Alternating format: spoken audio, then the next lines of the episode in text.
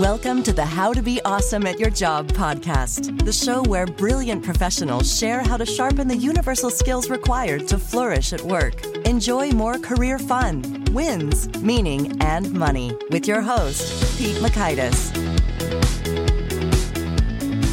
Hello and welcome to episode 844. We got Jonah Berger back because Jonah Berger has got more fantastic insights. If you want to increase your impact, your influence, your persuasiveness with just a few easy shifts of words, wow, Jonah's got the goods. This is exactly the kind of stuff I just eat up. A little bit of a shift for a lot of bit of difference so, so good. So you'll learn one, the simple two letter shift that makes you more persuasive. Two, the easiest way to look and become smarter. And three, a tiny speech habit that's undermining your impact. So if you want to check out the show notes or the transcript or the links to items that we've referenced, please visit us over at awesomeatyourjob.com slash EP844. And while you're at awesomeatyourjob.com, you can check out some goodies like the Gold Nugget email list, which lets you get the summary insights from Jonah in an email you can read in about three minutes. We miss some of the fun stories, but you get the actionable wisdom, the to dos, if you will, the prescriptive goodness. And you also unlock the whole vault of all of these summaries. There's 844 of them now. Hot dog. That's called the Gold Nuggets over at awesomeatyourjob.com. Now, here's a little bit about Jonah. Jonah Berger is a Wharton professor, internationally best-selling author, and world-renowned expert on change, word of mouth, influence, natural language processing, and how products, services, and ideas catch on. He has published over 70 articles in top tier academic journals, teaches one of the world's most popular online courses, and accounts of his work often appear in places like the New York Times, Wall Street Journal, and Harvard Business Review. Millions of his books, Contagious, The Catalyst, Invisible Influence, and most recently, Magic Words, are in print in over 35 countries around the world. Berger has keynoted hundreds of major conferences and events like South by Southwest, and many others, as well as consulted for organizations like Apple, Google, Amazon, Nike, the Gates Foundation, and many more. Big thanks to Jonah for sharing his wisdom with us, and big thanks to our sponsors. Check them out. One sponsor to check out is LinkedIn Jobs. Did you know that you can post a job for free at linkedin.com slash be awesome? And with a fresh year, perhaps you're like many small business owners looking for some fresh insight and talent to make 2024 extra amazing. Well, LinkedIn Jobs has created tremendous tools to help you find the right professionals for your team faster and free. I love how they make it so easy with their promotion and selection tools. LinkedIn isn't just another job board. No, no, no. LinkedIn has a vast network of more than a billion professionals, which makes it the best place to hire. Here's some fun facts 86% of small businesses get a qualified candidate within 24 hours, and small businesses rate LinkedIn jobs number one in delivering quality hires versus leading competitors. You can post your job for free at linkedin.com slash be awesome. That's linkedin.com slash B-E, A-W-E-S-O-M-E, as in you are being awesome, be awesome, to post your job for free. Terms and conditions do apply. Now, here's Jonah. Jonah, welcome back to How to Be Awesome at Your Job. Thanks so much for having me back. I appreciate it. Well, I had so much fun chat with you last time, and I know you're going to have a, a boatload of wisdom. Reading through your your latest book, Magic Words, I'm just going to dig right in because I think you have too much great stuff for the time we have. So, could you start us off with perhaps one of the most particularly striking, surprising, counterintuitive discoveries you've made while putting together this work? I think the most surprising thing to me is uh, the bigger question, which is that everything we do involves language. And I should put an almost in there because there are things we do like breathing that don't don't involve language. But but almost everything we do involves language, right? We write emails, uh, we build PowerPoint presentations, uh, we make phone calls, we make presentations. We talk to either face to face or through digital means everyone in our in our lives. Words are how we convince others. They're how we connect with loved ones. They're how we hold audiences' attention. We spend almost uh, every waking moment of the day using language in, in one way or another. Right? Even our even our own private thoughts rely on, on language. And yet, while we spend a lot of time using language, and sometimes we think about what we want to communicate, right? So I'm, I'm making a presentation today. Okay, my goal is to, to get people to support this initiative. And so I'm going to talk about it in a way that will get them to support it. We think a lot less about the way we use those words. And that's a mistake because it subtle shifts in the language we use can have a huge effect on our impact, right? certain words can increase persuasion by 50%.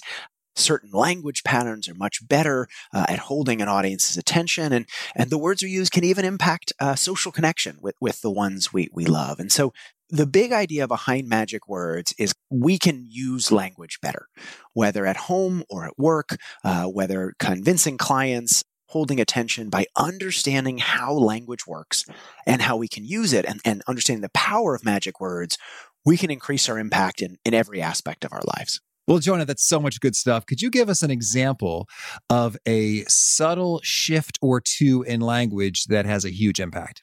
Yeah, let me give you a re- really simple one. So often, when we're trying to get people to do something, whether at home or, or at work, we often use verbs.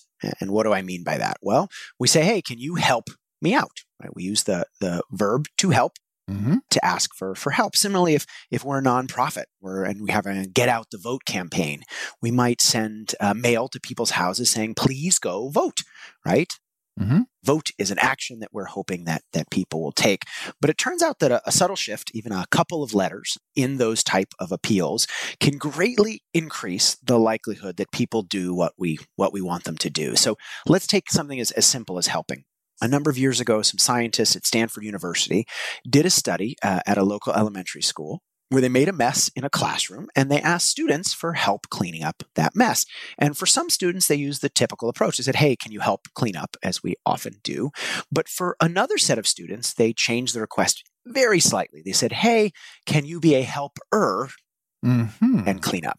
Now, now helper, I don't have to tell you, is very, very similar to, to help, right? It's just adding the word er uh, at the end.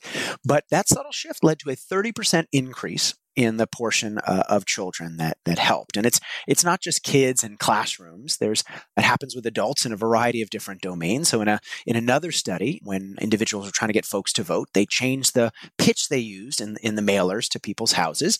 Some people got the traditional pitch hey please go vote.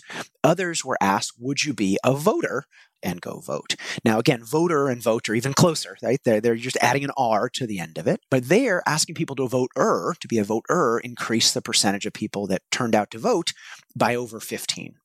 And you might be sitting there going, well, okay, help, helper, vote, voter, what's, what's the difference? And, and the key insight here is that by turning actions, voting, helping into identities, being a voter, being a helper, can make people more likely to take those actions. And, and the reason why is the difference between things like uh, identities versus versus actions. So imagine I told you about two people. I say, hey, I have two friends. One of them runs, and the other one is a runner.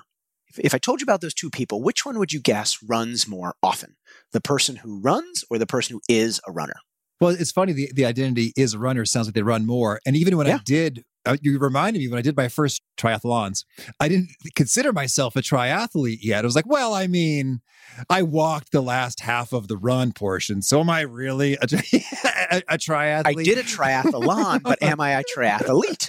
Right? Yeah. No, notice the difference. And so what you're pointing out is that these identities, they seem bigger and more long lasting, right? Someone who runs, yeah, once in a while they go for a run. Someone who's a runner, well, that's a part of, of who they are, right? That's, that's an, that's an identity. And so we all want to hold desirable identities, right? We all want to see ourselves as smart and athletic and knowledgeable and, and helpful in a variety of different things. And so actions like voting or helping, yeah, those are good things. I want to do those things. But if those actions are an opportunity to claim a desired identity, to be a voter, to see myself as a voter, to see myself as a helper, well, now I'm much more likely to do to do those things because the identity is more desirable than the action. And so if we want to motivate people to do something, frame actions as, as identities, right? We want to we want to get people to do one of these things, frame them in, in that way. The same thing goes with the negative side, right? Uh, losing is bad being a loser is even worse. Mm-hmm. Cheating is bad. Being a cheater is even worse. And so research shows in a classroom context, for example, you want to get students not to cheat. Don't ask them not to cheat. Say, don't be a cheater. Mm-hmm. It greatly decreased the percentage of people that cheated. And so I think this has implications not only for motivating uh, others or getting them to do what we want, but also even how we describe uh, ourselves or, or, others. So um, on a resume, for example, we could say we're hardworking or we're a hard worker. We could describe a colleague as being innovative or being an innovator, right? Just like with running and or run and, and runner. it's going to seem more like a stable trait, like it's a who you are, if it's described as an identity rather than an, than an action. So again, subtle shift in language, just a couple of letters, can increase our impact in a variety of ways. That is so good. And well, one, it sounds a lot easier than what I try to do with my kids. To get, I tell them I have a mission for the super cleanup team, which works. I'm going to try. Yeah, but that's a desirable identity, right? Cleaning up. Yeah, well, cleaning up's not that fun, but being a member of the super cleanup team. Well, hold on. If being a member requires that I clean up, maybe I'll, I'll clean up because I want to be a member. Yeah, and then well, now I'm thinking about identities. So I guess there's don't litter, don't be a litter bug. I mean, they just invented that word. like, uh, and likewise, is it Home Goods who had that ad campaign about like you're a thrifter or be a thrifter? And it's Oh, funny. yes. It's like I don't know if being a thrifter is a desirable thing, and I guess it depends on who your segment is. It, Exactly right, right? So LL Bean has this campaign, Be an Outsider, uh huh. right? Uh, and Be An looks like Bean, but not everybody wants to be an outsider. Not everybody wants to be a thrifter, but the type of people that are interested, your your target segment probably probably does, right? Most people want to be a listener. Being a listener is not a bad thing, and so being a leader is not a bad thing. And so rather than asking people to listen or lead, ask them to be a leader, ask them to be a be a listener. hmm Okay. So within the book, we've got six such principles. And here we've talked a good bit about activating identity.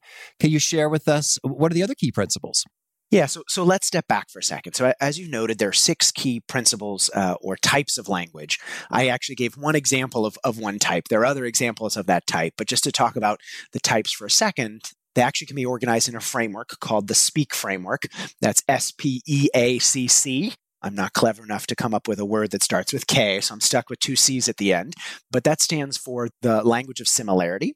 Posing questions is our P. E is emotion, A is agency and identity, um, and the two C's are confidence and, and concreteness. And each of these are a type of language that we can use to increase our impact. So we just talked, for example, some about the late language of agency and identity. They are the identity activating identities, but the same is true more more generally with other types of examples there. There's some nice work, for instance, that shows that when we're we're stuck on a, a tough problem, rather than thinking about what we should do, thinking about what we could do uh, makes us more creative. It makes us a, a better problem solver. Even if we don't end up doing one of those things that we came up with that we could do, because sometimes things that we could do aren't actually good solutions, but by thinking about what we could do rather than what we should do, we think about a, a broader range of possibilities, and that helps us reach a better outcome overall. And so a subtle shift in language there can help make us more creative and, and a, a better uh, problem solver. Or, or think about something as simple as the word you. Again, only only three letters here. You it seems like a very small word, but lots of research that I and others have uh, conducted shows that you is extremely powerful. Work I've done on social media content, for example, shows that uh, the word "you" increases engagement. We want people to click on, uh, like uh, our content, engage with it, or open an email. Words like you in a subject line holds people's attention, acts like a stop sign, suggests something is relevant for them, and encourages them to, to pay attention. At the same time, you can also be damaging if it's used in, in the wrong ways, in the wrong context. Often, if you look at customer support pages, for example, pages that use the word you more often, people find them less helpful. If someone says, well, you know, to fix your computer, you need to reboot and do this, someone might be sitting there going, well, I need to do all this work. Why is it, why is it my fault? right? You can suggest blame in a negative way. And so you isn't just a word, it's a word that can do a lot of work and, and we can use it to increase our impact. Ooh, that is that's powerful stuff. And, and I'm thinking when I see social media posts or, or news items in the headline which says something like I don't know the war in Ukraine colon what you need to know, I resent it because I'm like you don't know who I am. Publication, thank you very much. Ah, very like good. you have not Yep. researched me, you have not segmented me. yeah, Uh, good. Everybody has different sets of needs, values, preferences, Yes, wishes good. with regard to uh, this news article. So that's pretty, uh, pretty freaking presumptuous of you to say this is what I need to know. Thank you very well, much. Yeah, good. So, so what you're talking about is how you can evoke reactance. Yeah. right? So, yeah, we find in online reviews or in word of mouth, if someone says, "I like this," we're like, "Okay, you like it." If someone says, "You'll like this," we say, "Well, how do you know I'll, I'll like it?" And so, yes, if someone knows you Or if the content is relevant to you, then you can ask, you can sort of act as an intensifier, right? It makes it even better, right? I like playing basketball, you know, six tips you can use to be a better basketball player. Well, suddenly I'm even more interested. Whereas if it's like six tips you can use to be a better water polo player, which is not relevant to me, I might have that reactance. And so again, I'm not suggesting that you is is great in all situations, but it's a powerful word that we can we can use with great impact if we understand. All right. Well, I'd love to dig into a few of the additional principles here. How about asking the right questions? Yeah. I love the area of questions. I think it's fascinating. And I've talked about questions a little bit. I talked about questions a little bit in my last book, The Catalyst. And and the more I've learned about the power of asking questions and the more research has come out about questions, you really realize they're useful in so many different ways. I think many of us think that questions are a tool to collect information, and they are. Questions do help us collect information, but they really do a lot more than just help us collect information. So, one area that I think we're, we're mistaken about the use of questions is, is asking for advice. So often when we're we're dealing with a, a tough problem that we can't solve or a difficult situation, we try many things. We often don't ask people for advice. And, and why? Well, we assume they're busy they won't know the answer, or even worse, they'll think less of us. Right? So, in a, in a work context, am I really going to ask my boss uh, for their advice on something? Maybe they'll think, why didn't you figure it out yourself? Why don't you know that already? It makes it seem like I don't don't know something. And so some research looked into whether asking for advice was a bad idea. And so they ran a number of experiments in which people asked for advice versus didn't, and they looked at the outcomes and they they found something really interesting, which is we all think that asking for advice is going to hurt us. It's going to make people think we're less intelligent and less competent and all those things. That's not what happens. In fact, the exact opposite happens. Asking for advice makes us look smarter and more competent and has a variety of benefits for how we're perceived. And the reason why is really simple people are self centered. People think that they give great advice, right? We all think our advice is good. And so when someone comes along and asks us for advice, we go, wow, they're a pretty smart person, right? They knew to ask me for advice. They must be smart themselves. And so asking for advice makes us seem better, not worse, more competent, not less competent. And that's just one example, but it's not just about asking questions, about the type of questions we ask. Certain questions are better uh, than others, and there's certain situations where types of questions can be can be more effective than than others as well. Hmm. Okay. Well, let's lay it on us. Sure. Yeah. So let's talk about what types of questions to ask. And often when we ask questions, we ask questions to be polite. So I can't remember back to the beginning of this call, but you probably said something like, "Hey, how are you?" and I probably said something like, "How are you?" and we we both asked a question. "How are you?" is a question. But that isn't actually a question that has a big impact. It is a question, but it's more being polite. It shows that we're a polite person, but it, it doesn't have as big of an impact. Researchers looked at um, hundreds of social interactions, everything from speed dating and workplace interactions, and they found a particular type uh, of question was very useful. It made uh, people like the others they interacted with more and dating context even made them want to go on a second date. And that type of questions was, was what are called follow up questions. And so a follow up question goes something along the lines of, of this, right? If someone says, Oh, yeah, I really enjoyed that presentation, we could say, Yeah, I did too. Or we could say something like, Oh, neat. What did you like about it? If someone says they had a tough day, we could say, Oh, I'm sorry to hear that. Or we could say, Oh, what made it so difficult? You know, tell me more. I want to understand more about what happened. Questions that follow up on what something someone said show a few things. First of all, shows that we paid attention. You can't ask a follow up question if you didn't pay attention to what someone said. But second of all, it shows that you care right? Yeah. You care not only enough to pay attention, but you care enough to ask for more. It shows that we're responsive. And because we're responsive, it makes people like us more. And so it's not just about asking any questions. Sure, we can ask questions to be polite, and that's that's fine. But the more we're asking questions to be responsive, to show that we care, the more they're going to lead people to like us more. Okay. I dig it. Well, now can we hear a little bit about conveying confidence? And you say, I, just I love your table of contents. Why Donald Trump is so persuasive, no matter what you think of him. Lay it on us, Jonah. I've enjoyed writing popular press books because it's a, a little bit like that old Michael Jordan quote, like everybody buys sneakers, right? Like you have your you're entitled to your own viewpoint, but unless you want half the world to hate you, you probably shouldn't get too difficult deep in, into politics. And so I, I want to frame this discussion by saying whoever you support, whatever you believe in is is great. But yeah, whether you like someone or not, Donald Trump in particular, you can't deny that he is amazingly good at selling ideas, right? Whether you like him or you hate him, he's done a fantastic job of making a large set of people believe what he has to say. And so if you like Donald Trump, you're probably saying, great, you know, it's wonderful. And if you hate Donald Trump, you're saying, oh God, you know, why is he like that? But I think a smarter strategy is to step back and say, well, what makes him so effective, right? It's easy to complain about him. What makes him so uh, effective? Why is he so persuasive or convincing? What does he do that makes him so uh, impactful, right? There's one of the, the speeches he made when he first announced his candidacy.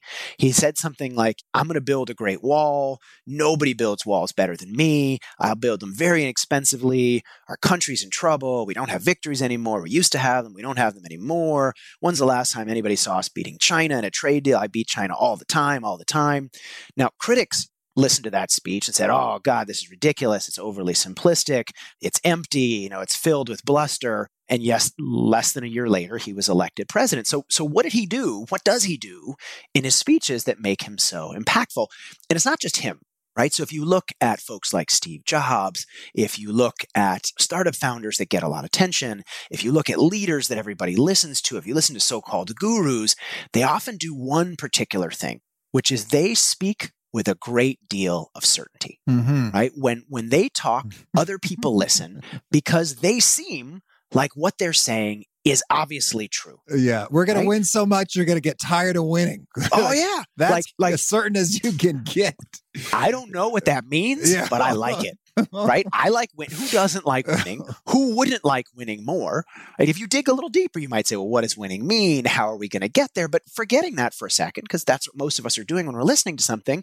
If someone says something we like is going to happen a lot, we go, great right that's that's what we're what we're we're paying attention to and so trump is just one example of someone who speaks with a great deal uh, of certainty, right? And you alluded to this a little bit yourself, right? Something isn't just true, it's certainly true. It's definitely going to occur. It's obvious. It's unquestionable. Every time this is clearly what's going to happen. It's guaranteed. It's unambiguous.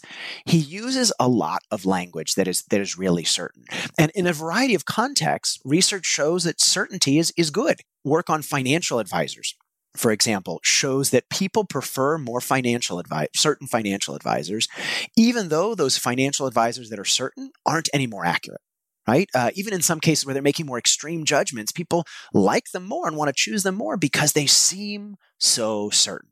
Right? If someone seems really certain, it's hard to not want to go along, right? Because they seem so confident about what what they're saying. Contrast that though with the way most of us communicate. So, so I'm an academic and I'm terrible at this. Right? I, I do this all the time. I often say, well, I think this or it seems like this will happen or maybe this is true or this might work or or probably this will will happen right as a consultant as a speaker we default to those tics all the time those are called hedges right what what hedges do is they make it clear that we're not so sure mm-hmm. right? They hedge. They don't say this is definitely true. This says this might be true. Is it going to rain tomorrow? It's definitely going to rain tomorrow. It might rain t- tomorrow. Is this the this the good strategy? It's certainly a great strategy. It might be. It's probably a good strategy. Mm-hmm. The problem, though, and I'm not saying that hedging is never good, right? Because sometimes things are uncertain. But the problem is that hedges reduce our impact. They undermine our impact. Because while not only do they share our opinion, they simultaneously say we are not sure about our own opinion. And if we're not sure, it makes people think we're less certain or less confident, which makes them less likely to listen to us. And so if if our goal is to communicate uncertainty, great. Right? Maybe there, there, there are times for hedging. I'm not saying we all need to be like Donald Trump. There are certainly times for hedging. But if we want people to listen to us and we want people to be persuaded, we need to ditch the hedges right? Unless we're using them strategically, unless we're using them on purpose, don't just say it because it's convenient. Don't just say it because it's a verbal tic when we're filling in space, right? And second, when we do need to hedge, there are some types of hedges that are more persuasive than, than others. So contrast, for example, if I said, this seems like a good strategy versus I said, this seems to me like this is a good strategy. If I said, this might work versus I think that this might work, right? In, in some cases, I'm saying something is generally uncertain. It seems or it might work. In another, I'm adding my personal perspective. And we can call these general uh, and personal hedges, right? Personal hedges are saying I'm adding a personal pronoun, I, me, my, to whatever whatever I'm saying. And it turns out that adding these personal pronouns in actually makes us more persuasive because it makes us seem more confident. Right? If I want to show there's some uncertainty, and rather than saying it seems like this will work, it seems to me like this will work, the listener goes, okay, well, you're a little bit uncertain, but you're willing to say that it seems to you to attach it to yourself. And so because of that, you seem more confident and I'm more likely to do what what you suggested. And so, if we have to hedge, let's hedge in a way that doesn't undermine uh, our impact or what we're trying to get across. Well, yeah, Joe, you got me thinking. Like you could totally say that is definitely a major risk, and and you know it's you haven't said it's certainly going to happen. You said it's a risk. Risks, by definitions, have a probability. Yes. Or what that absolutely could be a huge opportunity for us. It could be an opportunity. I mean, we don't know how it's going to turn out, but you can you can throw those adverbs and those that intonation of of certainty oh, on oh, yes. something, even when there's uncertainty. It's definitely one of the the paths we should pursue. Definitely, rather than saying it's not clear what path we should pursue saying it's definitely one of the paths. I am of. very certain about a narrow. And so what you did right there, and this is probably what you what you're trying to do, but you did very nicely, is you shrank the world, but you added certainty. Right? We're always certain about something. Right? Mm-hmm. There's always something there we're certain about. We may not be certain about the big picture, right? We may not be sure that a particular strategy is going to work, but we may be very certain about a part of that strategy. We may be certain that this strategy is worth considering right? And so there, there are ways to add certainty in a way that doesn't make it seem like the entire world is uh, obviously obviously clear. And so i think again right in times where we want to be clear that there is uncertainty and there are two sides and we need to be careful and all those things and yes use hedges. I'm not saying not to. But in times where we want to be persuasive let's be careful about hedging just because it's it's convenient. Okay. Certainly. Now can we hear a bit about leveraging concreteness yes. Yeah. And so to, to talk about this, I'll share a, a, story of mine, which there are a couple personal stories in, in this book. And, and this one is, is one that really helped interest me in a, in a range of the topics in, in this book. So a few years ago, I was coming back from a consulting project. I think it was uh, in Dallas or something in the, in the area. And I was uh, in an Uber on the way to an airport to fly back home. I was very excited to sort of go see my family. And I got the text message that every traveler dreads, which is your flight has been delayed. And as often the case, um, you know, they had rebooked me on something and it was the next day, it was a connecting flight. It was like, you know, 36 hours later. It was a terrible, terrible option. So I, I call customer service and, and try to improve the situation. And after sort of talking back and forth with them for, for 10 or, you know, even 12 minutes, the situation was not much better and, and I was frustrated. So I, I, get off the phone and the very nice Uber driver had been forced to, to listen to what I had to say said, "Oh, you know, it sounds like you're you're really frustrated." And I was like, "Yeah, you know, but it's got to be tough being a customer service representative. Like all you do is hear from people like me all day who are frustrated and want to get home and are stuck and are, you know, are, are, sort of annoyed.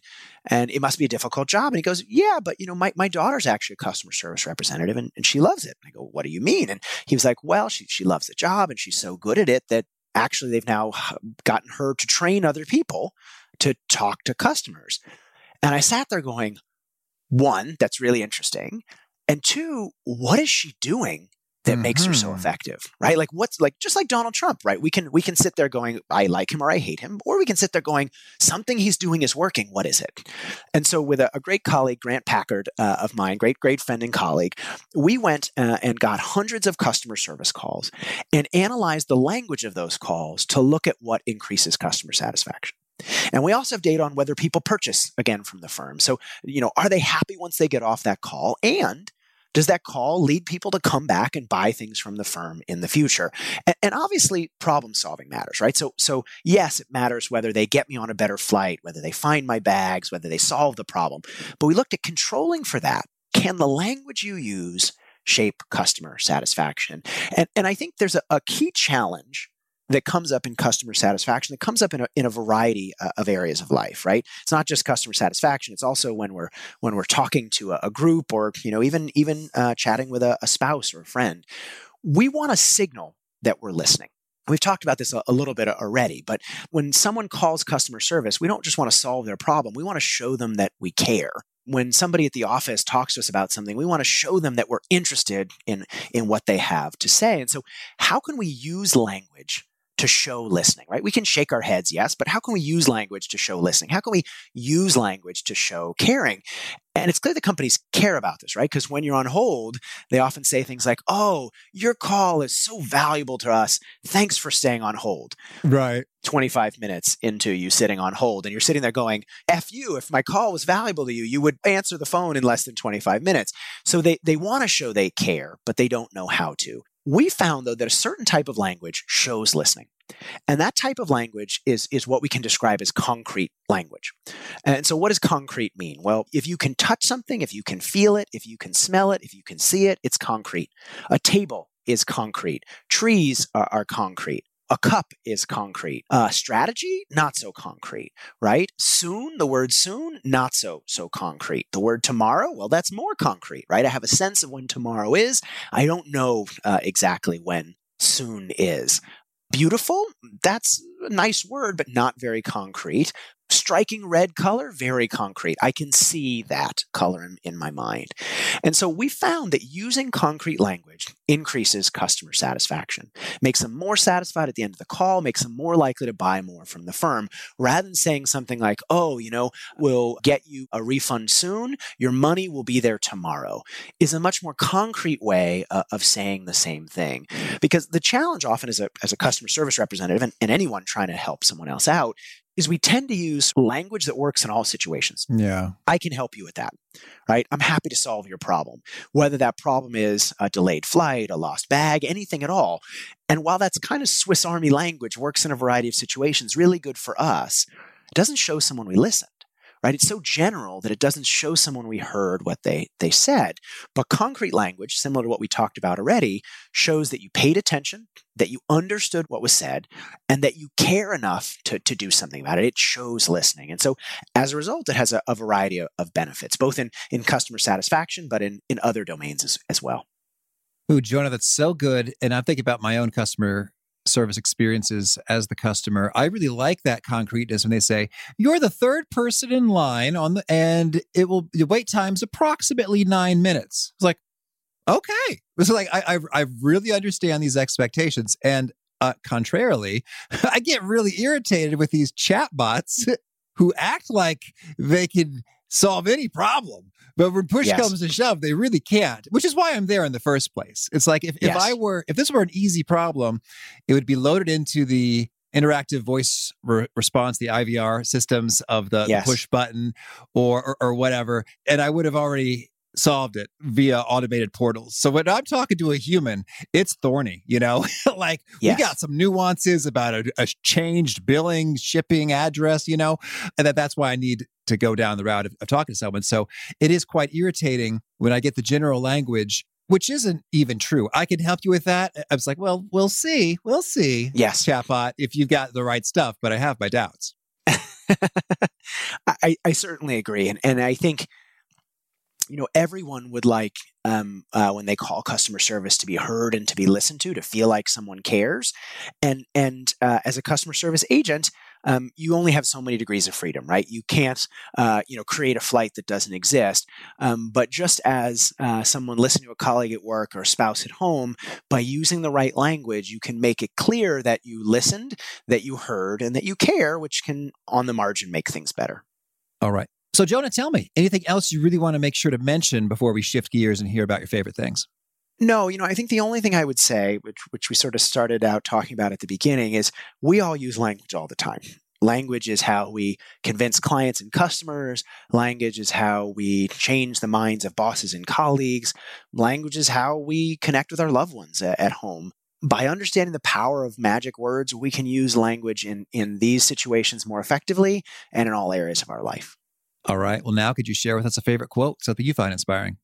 I think one quote that I, I like a lot is from Albert Einstein, and I'm going to get it probably a little bit wrong here, but he says something along the lines of uh, if you can't explain something simply, you don't understand it well enough. And I think it's it's really easy to think things are complicated. Many things are complicated, but part of the job uh, of a good communicator is figuring out how to meet their audience more than halfway and, and simplify it. And so I, I always found that quote quite motivating, even if I don't always achieve what it what it sets out to do. All right. And a favorite book? One of my favorite books is a book called Made to Stick by Chip and Dan Heath. Yeah. It's a great book on communicating, and I, I find myself going back to it again and again over time.